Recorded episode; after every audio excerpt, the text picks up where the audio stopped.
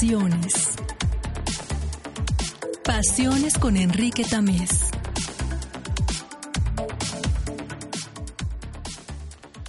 Los seres humanos vivimos colgados de varios pretextos existenciales.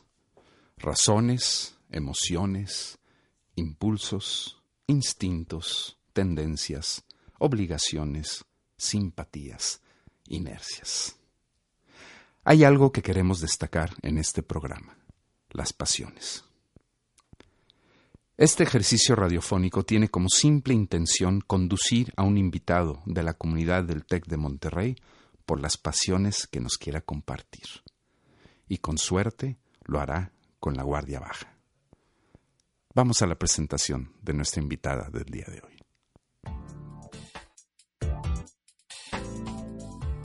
Paloma Vargas es profesora e investigadora de la Escuela de Humanidades y Educación del Tecnológico de Monterrey. Es doctora en literatura hispánica por la Universidad de Navarra y doctora en historia por la Escuela de Altos Estudios en Ciencias Sociales de París. Su línea de investigación es la aplicación de la crítica textual para el estudio de las fuentes etnohistóricas del pasado indígena y colonial mexicano. Su edición crítica del libro de los ritos de Diego Durán fue publicada por el Colegio de México en el 2018. Es miembro del Sistema Nacional de Investigadores de México. Es profesora de la carrera de Letras Hispánicas y dirige la maestría en Estudios Humanísticos en línea del Tecnológico de Monterrey, donde desarrolla la implementación estratégica de las humanidades digitales en la región norte.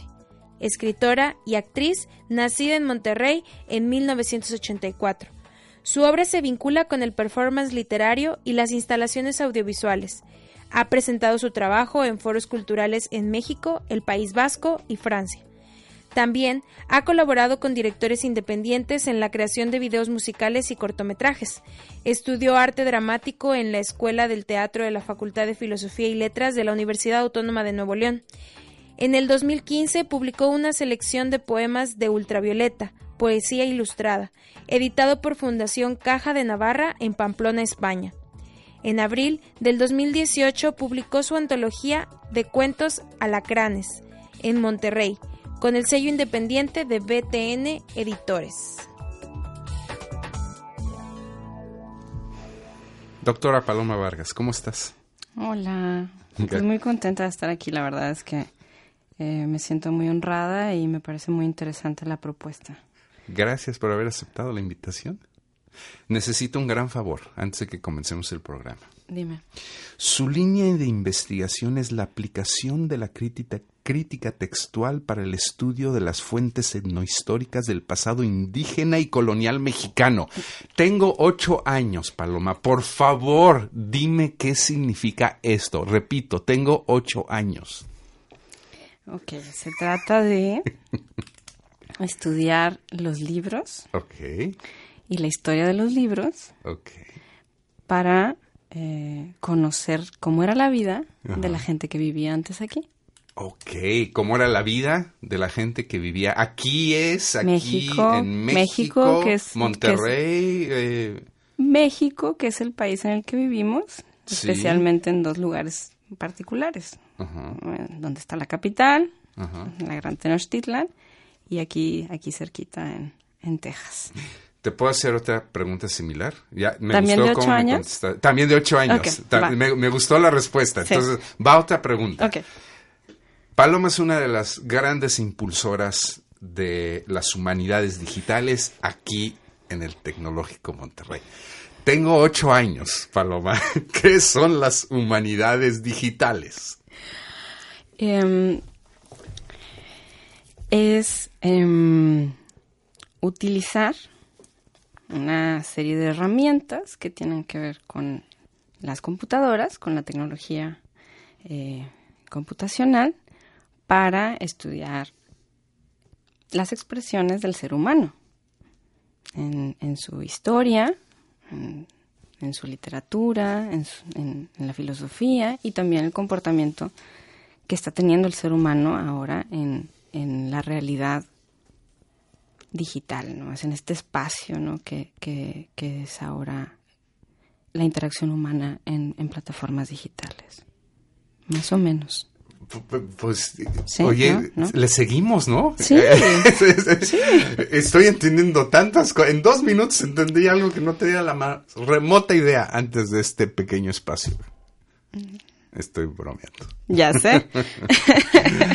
Oye, vamos a hablar de tus pasiones, Va. Paloma. Este, eh, eh, espero te hayas divertido con el con el ejercicio. Creo Mucho. que nos vamos a divertir mucho en la exposición de estas pasiones que nos compartes muy generosamente. Vamos a nuestro primer tema, escribir y leer. Hoy en día la vida Sí. no podría entenderse. Voy a hacer una aproximación más macrohistórica. Sí. Durante miles de años los seres humanos hemos vivido y sobrevivido sin la necesidad de leer o de escribir. El- la lectura y la escritura son inventos muy recientes, pero muy recientes en el largo trayecto, en el largo espectro de la vida humana sobre el planeta Tierra. ¿Qué, qué, qué te apasiona de esto, de leer y escribir? ¿Cómo surge esto? ¿De dónde sale? Sí.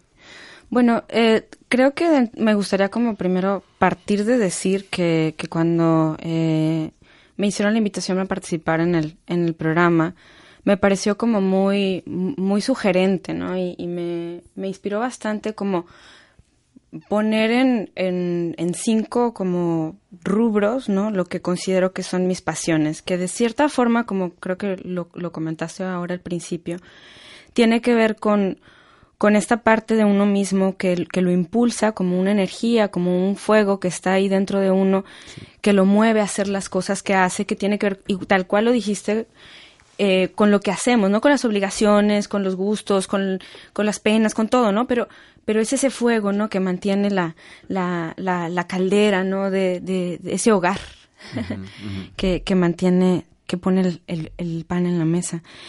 Em, y y, y fue, fue, fue interesante el ejercicio de abstraer, porque primero vienen como cosas, ¿no? O sea, como, o, eh, como estos sustantivos, ¿no? O sea, de, oh, mi pasión es, no sé, el yoga, o algo así, ¿no? Y, y tratar como de abstraerlo a algo que fuera como, que, que nos permite, algo que se repite, ¿no? Que se expresa en distintos sustantivos, pero que de, de mi vida, de nuestras vidas, pero que es como si fuera eso, como una, como una, una oración o un, un personaje, no lo sé. Y me salieron estos títulos como de títulos de ponencias y artículos siempre algo, dos puntos, algo más. Pero bueno, básicamente como partir de escribir y leer como una forma de evitar, o sea, el origen, ¿qué puse? Escribir y leer Sí, el origen de Leo una- textualmente. Escribir y leer. El origen de una manera de habitar el mundo. Y a lo mejor por eso mi introducción de, bueno, el ser humano ha habitado el mundo Sí. durante muchos siglos, durante miles de años, Sí. sin el acto de escribir y leer. Entonces, Sí. habitar el mundo a través de la escritura y la lectura quiere decir algo muy concreto, algo muy específico de los tiempos que estamos viviendo. Sí. O sea, yo la reflexión que hice, o sea, es como al, al momento de decir, o sea, cuáles son mis pasiones. O sea, para mí la primera era, es este, por eso, le- por eso le, le denomino como el origen, o sea, porque tiene que ver como con mi oficio y también como cómo me asumo como ser, o sea, como persona, no como ser humano, pero como persona en el sentido de mi manera de entender el mundo es a través de la cultura escrita Sí. a través del texto en sus distintas expresiones. Y eso ha sido como lo que me ha formado el cerebro y la percepción en los últimos, pues, no sé, 20 años. ¿no? Entonces, eh, porque esta noción, ¿no? o sea, que tiene mucho que ver con temas identitarios, ¿no? O sea, como ser un adolescente regiomontano, este, que tiene como esta sensibilidad hacia otras cosas, ¿no? Hacia otras, eh, o sea, vaya, que no eres, eh, que quieres percibir el mundo, ¿no? En, en- de una manera diferente a lo que es como el orden establecido, no sé cómo decirlo El status quo. el status quo, ¿no? Que a lo mejor es algo propio del adolescente, ¿no? Pero yo lo encontré en la literatura. Yo lo encontré en escribir cuentos. Para mí hizo sentido eh, eso, ¿no? Y se convirtió en una forma de, de entender el mundo, en un oficio. Y, y entonces tiene que ver, es como una cosa, transver- o sea, es como un aspecto que, que es transversal, porque la cultura escrita, o sea, el texto, es lo que, oh, oh, bueno, lo literario, bueno, la historia, bueno, la filosofía, bueno, incluso el, el teatro, el performance, que es lo siguiente, ¿no? O sea, como todo es a través de este eje, ¿no? Este sol, que es la palabra, el texto. Y, y creo que, que es muy relevante, ¿no? O sea, porque tal como tú lo señalas, o sea, pues bueno, la historia, la, la- brecha, ¿no? O sea, o la bisagra entre la prehistoria y la historia, pues es, es, es, es la, es la escritura. La presencia, sí, es la aparición y la la presen- presencia de la escritura. el registro de la escritura.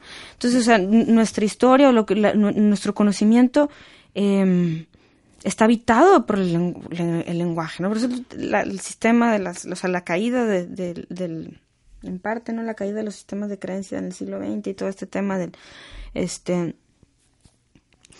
del, de la discusión sobre el lenguaje, ¿no? O sea, se- cómo el lenguaje no- nos, nos, nos determina nuestro pensamiento y, las- y, y sus estructuras de poder y demás, ¿no? Pero el punto es, o sea, es a través del lenguaje que habitamos el mundo y lo construimos y lo percibimos y, y, y es al mismo tiempo hermoso y lo que tú quieras y al mismo tiempo es una, es una cárcel.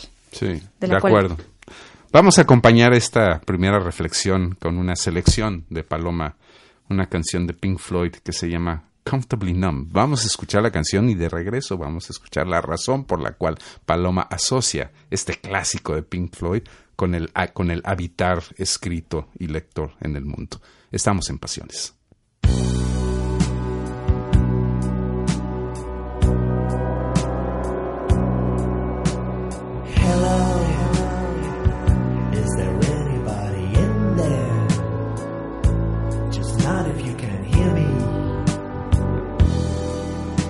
There anyone home? Come on, come on now. I hear you're feeling down. Well, I can ease your pain, get you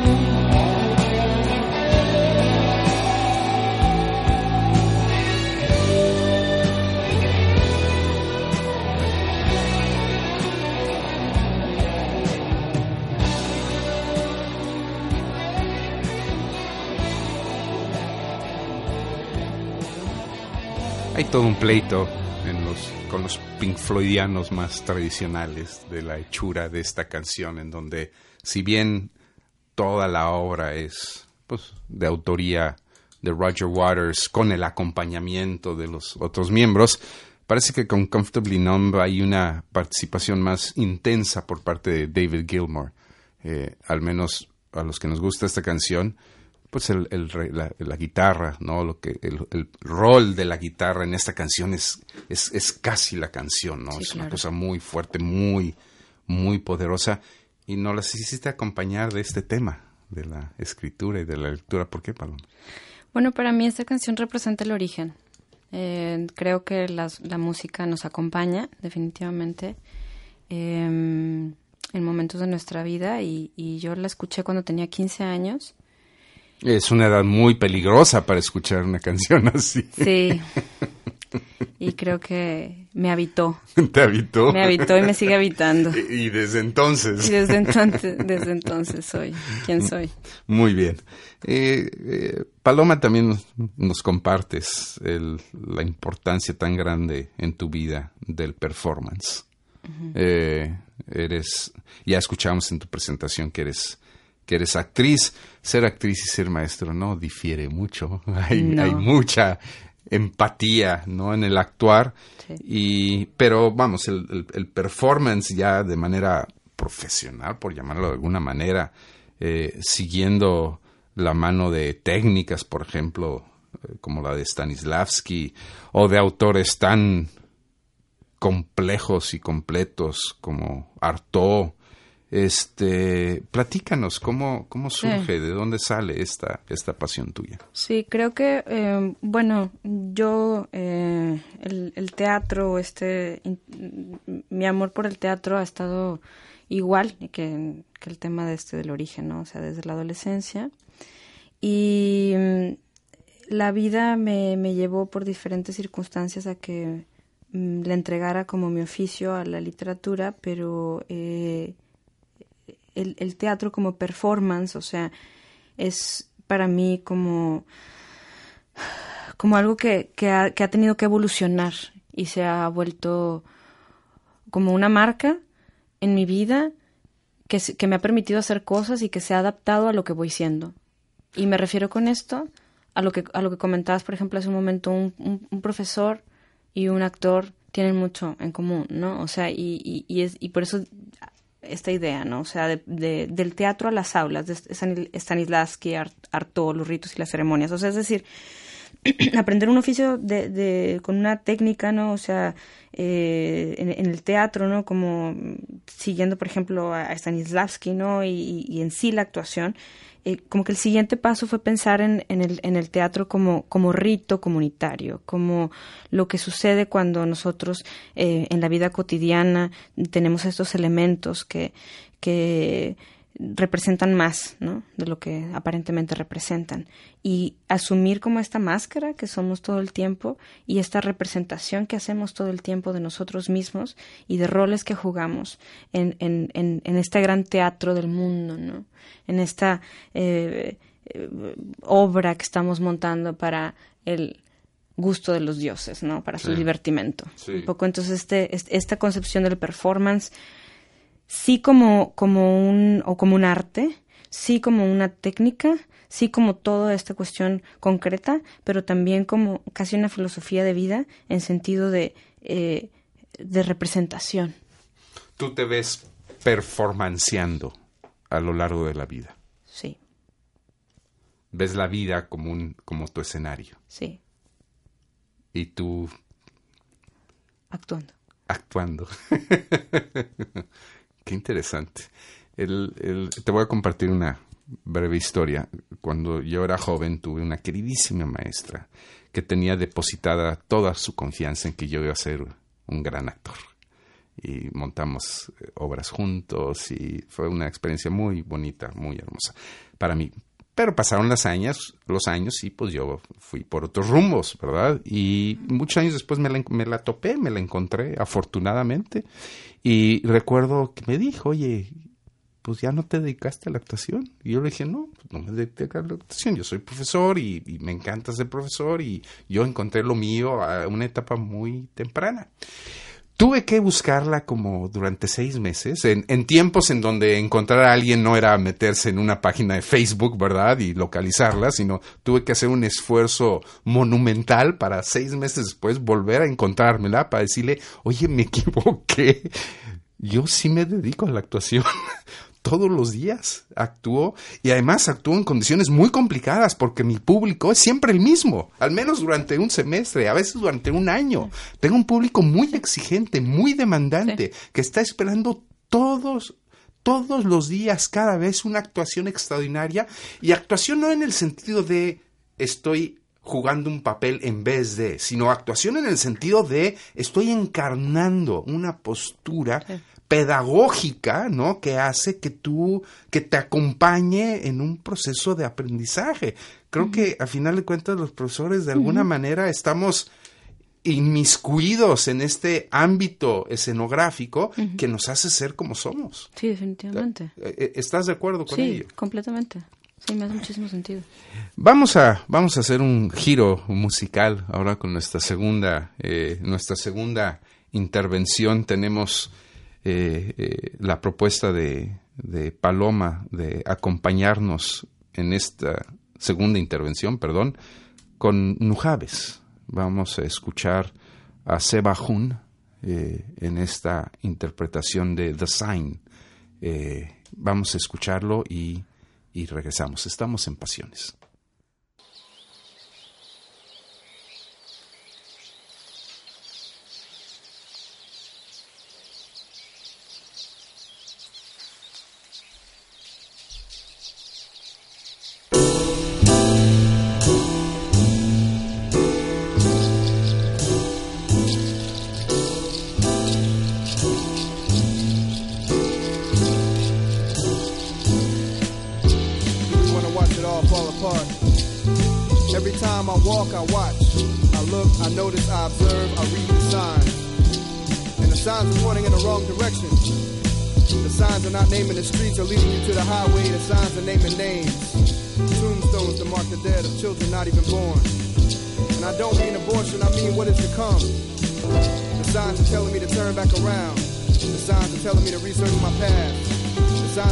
To learn from my mistakes. The signs are asking me questions. Do you want to watch it all fall apart? Do you have any control? Is there anything that you can do? Time is not a nice person. I know because the sign said it. Time can be generous, but ultimately time is indifferent. Time does not give two damns or a fuck. So what will you do? What will we do? So I'm in the middle of the street talking to the signs, and people are looking at me, pointing and laughing like this motherfucker's crazy. But do they not see the signs? Do you not see the signs?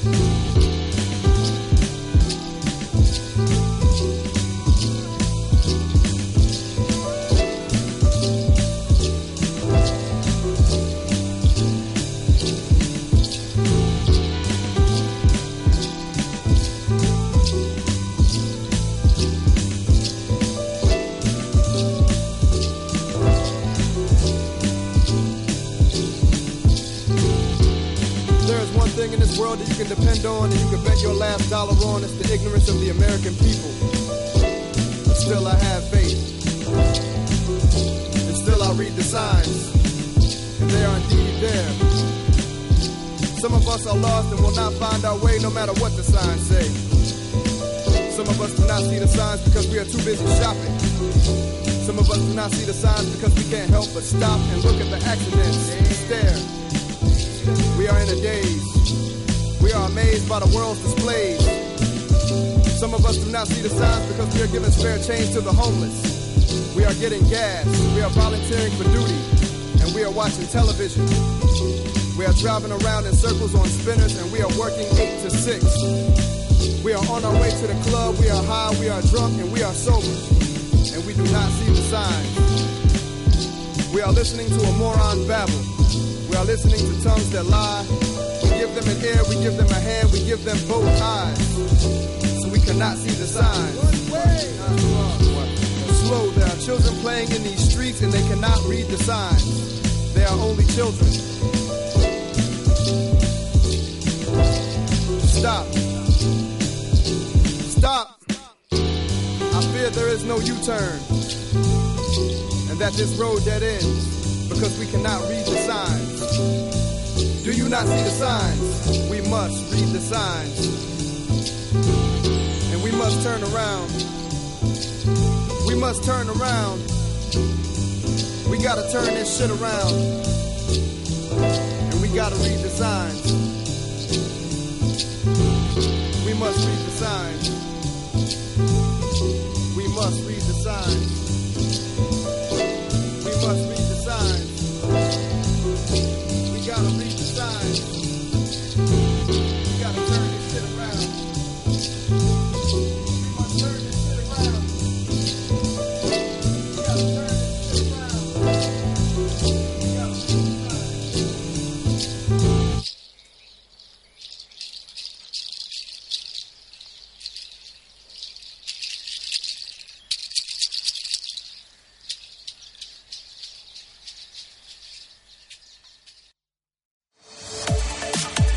Estás escuchando Pasiones.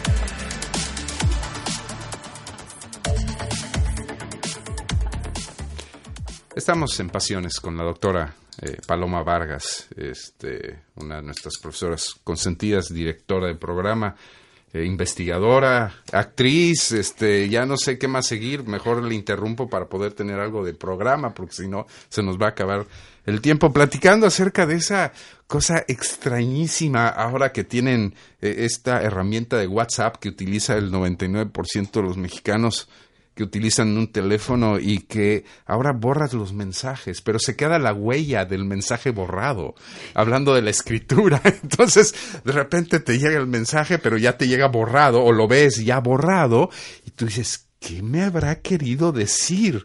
Ese es un espacio para ¿no? una actividad esotérica muy sofisticada para tratar de rellenar ahí lo que queda ese espacio en blanco. Sí, definitivamente, ¿no? Tiene este, este peso de, de, de poderse arrepentir de algo, ¿no? Lo, que, bueno, también lo lograron con los correos electrónicos, ¿no? Antes, antes no se podía, no sé hace cuánto Google ya, bueno, Gmail ya permite que tengas como tres segundos, cinco segundos antes de que le, le puedes dar undo. Ah, yo no sabía eso. Sí, sí. Eso, eso es útil. Sí, le das, saberlo. sí, le das send y tienes como cinco segundos, para tres decir, no, segundos. mejor no. No, mejor no. Y lo cancelan, ¿no? Entonces es un poco, este, yo descubrí borrar los mensajes hace un tiempo, o sea, sí me tardé un par de años, pero ya fue así como que wow, ¿no? O sea, y es este, este tema así como de puedo retractarme, ¿no? Igual con, con el correo, ¿no? O sea, eh, tiene que ver con este tema de la volatilidad, o sea, de cómo se hace volátil el tiempo, ¿no? Ahora con el tema de las redes sociales y el filtro, ¿no? O sea, hablábamos al principio de este tema de la cultura escrita, ¿no? O sea, del todavía, o sea, en, en- nos están dando ahora un curso, ¿no? Y nos hablan de los acuerdos y de la comunicación estratégica y nos dicen, si no hay acuerdo escrito, no hay compromiso. O sea, tenemos una devoción por la cultura escrita y de pronto todo este mundo de las redes sociales, pues, eh, queda documentado, ¿no? Y, y, y es una ¿Podemos combatir relación. esa afirmación o no la podemos combatir? Eh, eh, No hay Dale. detrás de toda eh, acuerdo escrito una, una dimensión mucho más profunda, ¿no? De compromiso. O sea, si lo llegué a escribir es porque, porque hay anto- algo antes. O sea, claro. la- lo escrito no es eh, el en sí, no, no es el, no es la substancia. Es la evidencia. Es eh, bueno, pero la evidencia de algo, o sea, la evidencia no no puede haber una evidencia autocontenida, ¿no? Sí. La evidencia es de algo Sí. y ese algo es lo que tiene la substancia, claro. no la evidencia. Claro. Entonces ve por favor a quien te está diciendo estas cosas. Que no esté dando lata, por favor. Estamos hablando de cosas serias y vamos a seguir hablando de cosas serias. Bueno, no quería dejar pasar la oportunidad de mencionar a Nujaves, uno de los grandes músicos japoneses. Falleció, ¿verdad? Hace algunos Sí, muy- años. muy joven, muy falleció joven, él. sí. Eh, los japoneses, acuérdense, tienden a, a invertir el, el nombre y el apellido. Entonces, Jun sabe, pero en realidad es sabe Jun. Eh, pero su nickname o su nombre artístico, Nujab, es un extraordinario músico que nos, ha- que nos regaló eh, tres, cuatro álbums, creo Sí. yo, llenos de, de muchas mezcolanzas muy, muy gozosas, ¿no? Muy ricas. Sí, sí, sí, para mí este, a mí me, me gusta muchísimo, o sea, es como música, es mi música de estar bien, es la música de- del, del placer, del, de la concordia y del equilibrio. Eh, bueno, son de, de distintas, este, yo lo empecé a escuchar por un, un anime muy interesante que se llama Samurai Champloo, eh, con estas mezclas estéticas bien interesantes que hacen, ¿no? O sea, muchos de los este, animadores japoneses, ¿no? Que es como, son samuráis, pero es hip hop, pero es como, Sí. eh, no sé, es bien, bien interesante, bien sí, sofisticado, ¿no? A niveles estéticos. Y este me gusta mucho, esta, esta, esta pieza de design, porque habla precisamente como de los signos que nos rodean.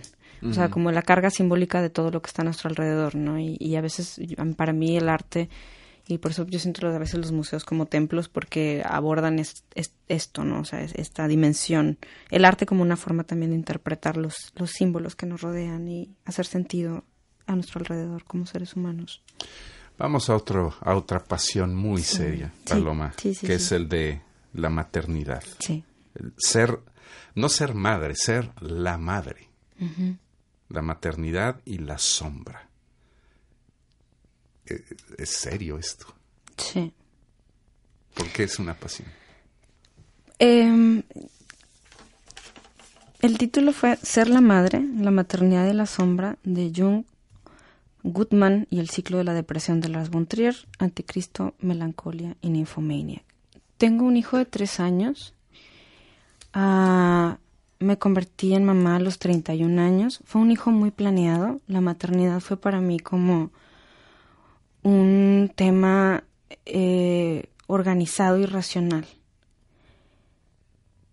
Y fue una completa es-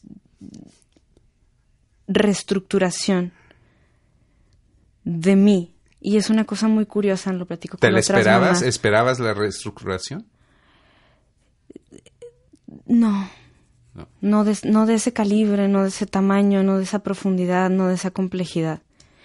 Y, y creo que, o sea, es, es sumamente complejo porque la maternidad me, pon, nos, me, me puso y creo que nos pone a las mujeres en un, en, o sea, en una posición de, de, de O sea, es el rol social, es el dolor físico, es eh, una expectativa de ti misma, es ser un arquetipo. Por eso empecé con esto de ser la madre, no es, no es, no es ser mamá.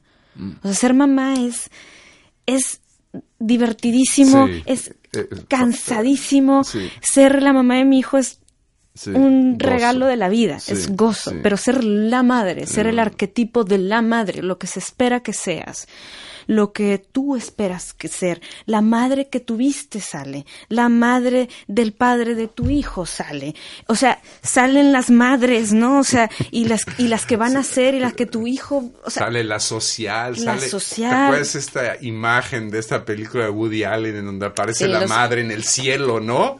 Eh, Ah. Viendo al hijo, ¿no? Y, y la mamá está ahí. O sea, no hay forma de ocultarse de la madre que está, esta figura monumental encima de él. bueno, la madre de, de, de The Wall, de Pink Floyd, ahora Sí. que acabamos de pasar, Sí, Es, es sí. tremenda, asfixiante. Eh, yo estaba obsesionada con esa, con esa madre de, de Mother, ¿no? De, The de- Mother. de Mother de, de Pink Floyd, de, de la, de, en- la película, ¿no? De. Alan Parker. Este, entonces, y bueno, o sea, es, es este tema, ¿no? O sea, o sea, lo, lo del arquetipo, y luego Goodman es una autora muy interesante, ¿no? Que habla de, habla- utiliza, ¿no? O sea, a, a Jung con el tema de la sombra, para hablar de, de cómo en el posparto, que, que, que se considera como de dos años, no de tres meses, ni de 40 días, ¿verdad? Un proceso de dos años en el cual el cuerpo del, del, del bebé todavía es el cuerpo de la madre, ¿no? Para mí una de las cosas más complicadas de la maternidad, o más, más Fuertes. fuertes es ver tu cuerpo, que ha sido tuyo tuyo, sentir y vivir tu cuerpo como una infraestructura familiar que provee la vida de otro ser humano. Es una Eso carga fuertísima, ¿no? es fuertísimo. O sea, asumirlo como, como, como, un- como eso, como una infraestructura que se tiene que dar y que requiere abrirse y darse para que la vida surja. Y en eso no hay discusión intelectual que te salve a las 3 de la mañana de tener a tu hijo cargado en los brazos. No hay razones. Es, es- es- tu cuerpo y su cuerpo. Y la noche. Y la soledad. Entonces, eh, es muy fuerte, ¿no? Y es, es todo un proceso, para mí ha sido un proceso como muy, muy interesante, muy intenso. Y, y, y- y toco el tema del ciclo de la depresión de Lars von Trier porque em, las tres películas, ¿no? O sea, estas mm, tres maravillosas películas que son El Anticristo y Melan- Melancolia y Nymphomaniac abordan, ¿no? La complejidad de, lo, de, de- de- de- de la experiencia femenina a través de, de la sexualidad y a través de, de las expresiones, ¿no? O sea, sociales de lo que la mujer eh, funciona como arquetipo, ¿no? O sea, la madre, la novia, eh, la, la gran eh, cortesana, ¿no? Eh, eh, en, la- en los- en las tres fases, ¿no? Incluso el Anticristo eh, fue concebida como una película de terrores. Para mí es mi favorita, ¿no? Y que, y que- y que aborda, entre otras cosas, un muy escabroso tema sobre la maldad de ser mujer o la maldad en las mujeres y las brujas y demás. Entonces es... para mí son películas catárticas, ¿no? Donde a, a través de verlas vives cosas, ¿no? Entonces, eh, y, y- se acomodan cosas adentro de ti. Entonces, y bueno, la, la canción escogida es Maggot Brain de Funkadelic. Vamos a escuchar un poco de funk para cambiar, para seguir con esta verbena auditiva, ¿no? Vamos a escuchar un poco de funk para acompañarnos. Estamos, estamos en pasiones y regresamos. Mother Earth is pregnant for the third time, for y'all have knocked her up. I have tasted the maggots in the mind of the universe. I was not offended, for I knew I had to rise above it all or drown in my own shit.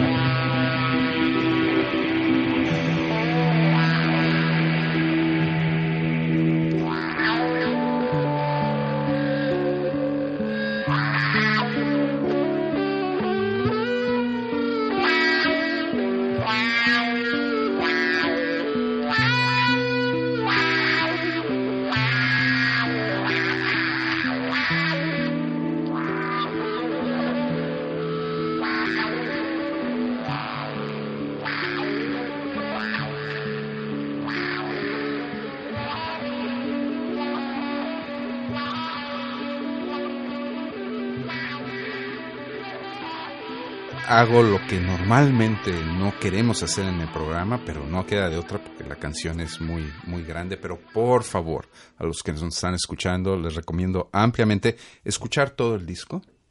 Paloma Sí, sí, sí. es un extraordinario disco, es un disco fundacional de todo el movimiento funk slash psicodélico, ¿no? Porque hay reminiscencias, ¿no? De todo este movimiento anterior eh, eh, psicodélico, pero lo que, lo que logra este disco es extraordinario, eh, auditivamente hablando. Sí, definitivamente es un placer escuchar esta pieza y todo el disco es muy bueno y eh, muy versátil.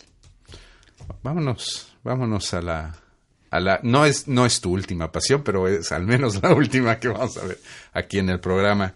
Eh, vamos a hablar de la historia de México, eh, Paloma. Leo completamente el título, Historia de México.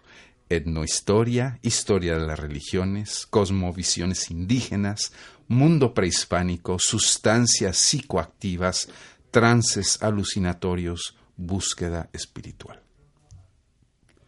Cuando estaba en la carrera en letras, en literatura hispana leíamos a Nezahualcóyotl y leíamos las crónicas de Sagún y eh, para mí fue como fundamental, ¿no? O sea, yo vengo de una escuela, de una formación católica, tuve una este, crisis de fe muy fuerte a los 18 años, ahora me asumo como católica, pero en ese momento el tema de la religiosidad prehispánica fue fundamental para mi búsqueda personal y siento que ahí realicé una alianza y una entrega al tema. Me interesa mucho la historia de las religiones, o sea, dentro del mundo prehispánico, concretamente, que definitivamente el fenómeno religioso expresa, eh, pues es una forma de conocimiento, de filosofía eh, del mundo prehispánico y, me interesa mucho, ¿no? O sea, sobre todo en la línea de, de Mircea Eliade. Y, y bueno, eh, ha sido esa búsqueda, ese carácter personal, ¿verdad? Que se vuelve un, un interés intelectual. Decía cuando estaba estudiando el posgrado, eh, decía una colega que las tesis son fantasmas, ¿no? Cada tesis es el fantasma de alguien, ¿no? Que está buscando algo. Mi tesis de doctorado, pues, fue sobre, sobre un cronista que habla de ritos y ceremonias aztecas, pero evidentemente yo buscaba, ¿no? O sea, yo, yo luego me di cuenta en el camino que eso era pues un enfoque no histórico, concretamente desde, la- desde las historias de las religiones. Pero yo lo que quería era el tema de, de, de- en qué creían, qué significaba el sacrificio humano, eh, qué pensaban de la vida después de la muerte, eh, cuáles eran sus dioses, qué representaban, qué representaba cada elemento de los ritos, o sea, y esto tiene mucho que ver con el tema del performance del teatro, o sea, es, es parte de lo mismo, ¿no? O sea, es, es el símbolo, es, es, es, es la representación, es el ritual para ah, eh, tener un contacto con eh, lo, lo superior, ¿no? O sea, la experiencia sobrenatural, ¿no? Entonces, este, eh, creo que definitivamente es, es una, un- una pasión intelectual que disfruto muchísimo, que me mueve, que mueve mi investigación y, y que por eso escogí la, la, la canción de Calle 13 de Latinoamérica y que creo que es muy pertinente ¿no? a la hora de, de este tema de las epistemologías del sur y de el conocimiento eh, propio de nuestro continente y de nuestro autóctono ¿no? de nuestras tradiciones es muy pertinente el tema de, de, de la experiencia religiosa. Es, es muy complicado, eh, dada eh, este choque entre civilizaciones tan distintas. De repente escuchar lo que quedó del mundo prehispánico en la voz de la otra civilización, ¿no? Y, y entender qué está agregado, qué está interpretado, qué está respetado. Hoy en día es una tarea no, no voy a decir imposible, aunque me encantaría decir imposible, pero es muy complicado eh, poder construir una noción más o menos original de esta cosmovisión eh, eh, en- entre, ma- ma- claro, mágica en términos occidentales. Eh, seguramente para el mundo prehispánico no tenía absolutamente nada de mágico. Claro. Estoy recordando, perdón a la mezcla de temas, pero a García Márquez cuando le, Sí. le preguntaban, ¿no? Es que el realismo mágico. Y él decía, esto no tiene nada de mágico. O sea, que si le dices mágico es porque no, no vives en América Latina, no, no, no, Sí. no entiendes que aquí sí hablamos con muertos, no, no, Sí. no hay ningún problema para hablar con, no tiene nada de magia eso. Y, y- y si nos transportamos 500, 600 años para atrás, pues resulta aún más complicado entender, imaginarnos, y a lo mejor ese es el, el- el fantasma que dices, ¿no? Que está hablando, un fantasma que trata de mostrar un- de una manera un poco más genuina qué era aquello que éramos hace pues no tanto tiempo en términos humanos, cinco o seis siglos, y que definitivamente sigue estando presente de alguna manera, ¿no? A través de ciertos ritos que se mantuvieron, otros que se transformaron y que definen nuestras formas de ser y de aprender y de... Va por ahí. Sí, sí, sí, sí, yo creo que, bueno, por una parte, que México, o sea, lo que hoy construimos como México, no puede ser como abordado sin la dimensión de, de esa, de ese mito, ¿no? De ese contacto. Eh, es decir, que yo la verdad, después de terminar la tesis, y porque pasé un tiempo fuera del país, regresar, la verdad, digo, yo era mi de formación, pero todo lo veía en registro colonial. Sí. No nos damos cuenta, pero tenemos un montón de prácticas y de acuerdos no, no, no dichos, no, No expresados, no obvios, o sea, súper colonial, o sea, entonces, Así o sea, y eso, o sea, nos afecta ahora, es Por real. supuesto, por supuesto. Son actores vivos, ¿no? Sí. Que hoy en día están definiendo nuestras maneras de comunicarnos, Sí. nuestras maneras de entendernos. Bueno, el discurso político de hoy en día está sea, claramente, claramente, determinado. sí, Pero hay que hablar un poco más de esto, ¿no? Sí. Porque pareciera ser que Exacto. por la coyuntura que estamos viviendo, las cosas tienen una explicación, basta con ir cinco años para atrás, diez años para atrás, veinte años para atrás, y no, las raíces son mucho más profundas. Por eso me gusta mucho, Paloma, la, la elección que, con el que vamos a, cerrar el, el programa ahora de, de Calle 13. Puertorriqueños, pero en realidad muy... Y digo en realidad porque todos sabemos que este tema de Puerto Rico, ¿no? Que se Sí, claro. desgarra, ¿no? Sí, sí, sí, entre- entre eh, De España a Estados Unidos, Su estatus con Estados Unidos y luego su origen español. Pero bueno, eh, siendo ellos, eh, siendo estos hermanastros eh, latinoamericanos, eh, nos presentan una, pues una realidad que estamos viviendo todos los días, ¿no? Eh, quiero agradecerte mucho, Paloma, el, el que nos hayas compartido tanto en, en tan poco tiempo. Eh, Muchas gracias, Enrique. Gracias por andar por aquí. Y vamos a cerrar el- nuestro programa con, con esta eh, canción sobre Latinoamérica traído desde, desde la calle 13. Muchas gracias. Estamos en Pasiones. Nos vemos la próxima semana.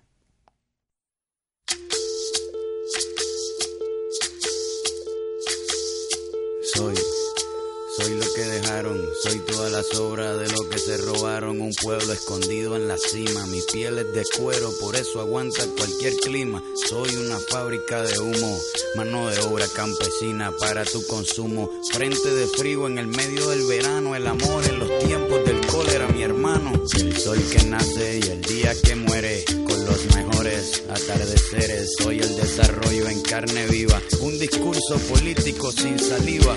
Las caras más que he conocido, soy la fotografía de un desaparecido, la sangre dentro de tus venas. Soy un pedazo de tierra que vale la pena una canasta con frijoles. Soy Maradona contra Inglaterra, anotándote dos goles. Soy lo que sostiene mi bandera, la espina dorsal del planeta en mi cordillera. Soy lo que me enseñó mi padre, el que no quiere a su patria, no quiere a su madre. Soy América Latina, un pueblo sin pierna pero que camina. Oye, Tú no